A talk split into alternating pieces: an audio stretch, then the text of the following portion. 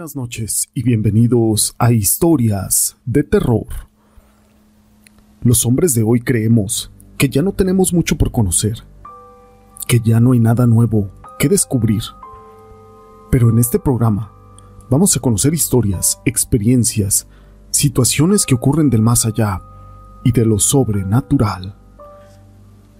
Para todos los mexicanos, el fenómeno de la muerte ha traído un conjunto de creencias, ritos y tradiciones, y todo se empezó a conjugar gracias a la cultura occidental y a las antiguas creencias con la idea de una vida posterior, una transmutación del alma de todos los muertos que esperan el día del juicio final. Pero todo esto no es relevante sin una historia. Mi nombre es José Llamas y te presento La muerte en el aire. La siguiente historia está basada en hechos reales y fue escrita por Eclipse Rey de los Mares. Muchas veces cuando eres un niño y tienes a veces la sensibilidad de presentir algún tipo de cosas que van a pasar, pero muchas veces nadie te pone atención hasta que después suceden. Era el mes de marzo de 1984 días en que se aproximaba la Semana Santa. Recuerdo que estaba haciendo mucho calor en esos días. Esa calle aduana y la colonia ferrocarrilera siempre se han distinguido por ser colonias con mucha actividad paranormal desde hace muchos años. Incluso se dice que desde su fundación, a principios del siglo XX. Esa noche recuerdo que antes de irme a dormir, como a eso de las nueve de la noche, mi madre me mandó a la tienda se sentía un vacío inexplicable en la calle, e igual, en el aire se respiraba una especie de miedo e incertidumbre. Ya en el recorrido de regreso a la casa, algunas veces sentía algunas corrientes de aire frío que hacían que los vellos de mi piel se me erizaran. Pero la verdad, no sabía en verdad qué es lo que pasaba. Tal vez ese era el presagio de algo malo. Recuerdo que le comenté a mi madre lo que yo presentía allá afuera, pero solamente me dijo, no te preocupes, hijo, vete a dormir. No es nada. A lo mejor ya tienes sueño. Yo dormía en una litera en la parte de arriba y mi hermano en la parte de abajo. Estaba pegado a un lado de la ventana. Esa noche, como a las doce, nosotros teníamos dos perros, uno llamado Scooby-Doo y el Blackie, quienes empezaron a aullar lastimosamente. También como si estuvieran presintiendo algo o que ya andaba rondando en la calle la muerte, pero no era visible a los ojos de las personas. Así que mi mamá y mi hermano mayor tuvieron que hablarle fuerte a los perros para que dejaran de aullar, ya que sus lamentos eran tan lastimosos que a cualquiera le ponían la piel chinita. Así que después empezaron los perros de toda la cuadra y otros que se escuchaban en la esquina de la calle Aduana y la República de Chile. Yo me dormí con miedo, después de escuchar a aquellos perros. No sé por qué, pero medio abrí los ojos como a eso de las 3 de la mañana, y mi mirada daba directamente en medio de aquellas dos cortinas, las cuales se habían separado un poco por el aire del abanico, yendo directamente a la casa de don Baltasar, cuando de repente vi esa silueta blanca vaporosa que estaba flotando en el aire, con cabello largo a la altura de los hombros quien llegó a la casa de don Baltasar y cruzó la barda como si nada, todo para poderse meter a su casa de lleno.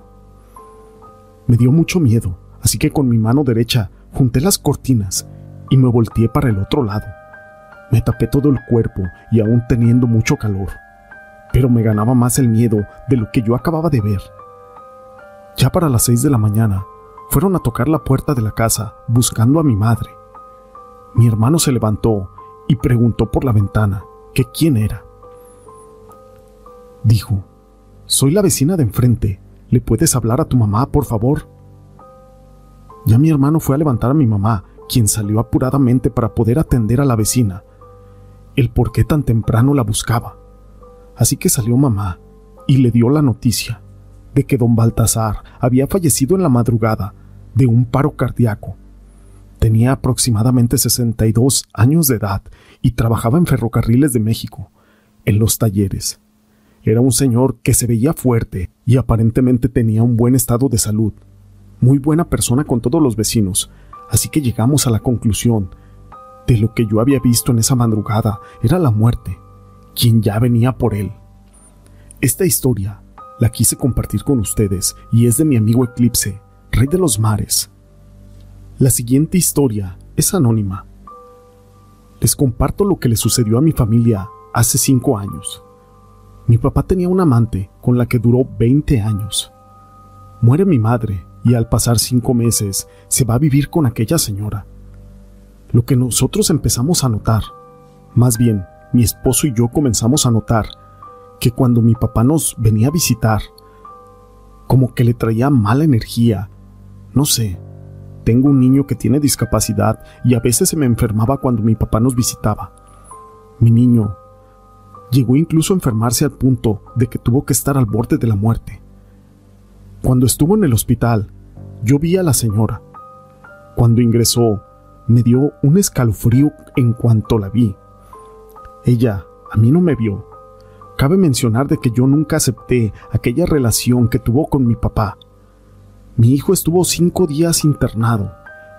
En una ocasión, mi hijo hizo del baño y mi esposo le cambió el pañal y se da cuenta de que entre su excremento había algo. Era como una manguerita muy delgada. Así que lo llevaron y lo analizaron. Jamás nos dijeron qué era, pero pasó el tiempo y a mi niño lo dieron de alta. Teníamos como una semana cuando a mí se me subió el muerto en la noche. En una ocasión, me comenta mi prima que su perro empezó a ladrar mucho y ella escuchó cómo la puerta de la casa empezó a abrirse y a cerrarse sola, como si la estuvieran aventando. Pasan algunas semanas y mi tío me dice que escucha la voz de una mujer hablándole a mi esposo. Después, una amiga me dice, debes de barrer al niño con una piedra lumbre. Y ya, cuando quemé la piedra se formó una calavera. La verdad, a mí ese tipo de cosas me dan mucho miedo, pero también quiero que mi familia esté bien. Tal vez esta mujer la amante o la mujer de mi papá nos hizo algún mal. Estas historias las quise compartir con ustedes. Si te han gustado, déjame tu pulgar arriba. No olvides en dejar tus comentarios. Y gracias por ser parte de este canal.